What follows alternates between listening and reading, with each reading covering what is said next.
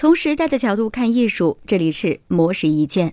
凭借《沉默的羊羔》荣获第六十四届奥斯卡最佳导演奖的乔纳森·戴米，在二零一七年四月因病去世。曾与他合作过《费城故事》一片的演员汤姆·汉克斯，在接受《娱乐周刊》采访的时候啊，就分享了自己从这位导演身上学到的东西。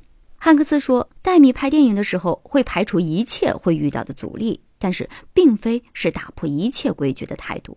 而是会说，如果规矩阻碍我们去做出自己能够想到的最酷的东西，那我们就无视规矩吧。比如，当初他和戴米合作的《费城故事》是一部讲述同性恋艾滋病的电影。戴米为了让电影进入主流市场，说服电影公司投入很多的成本，而且还选了很多携带艾滋病病毒的演员出演，从而引发一些保险方面的问题。但是艾米他为此进行了斗争。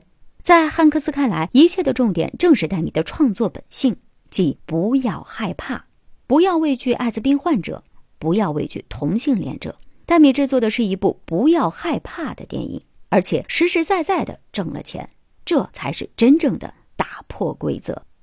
以上内容由模式意见整理，希望能对您有所启发。模式意见每晚九点准时更新。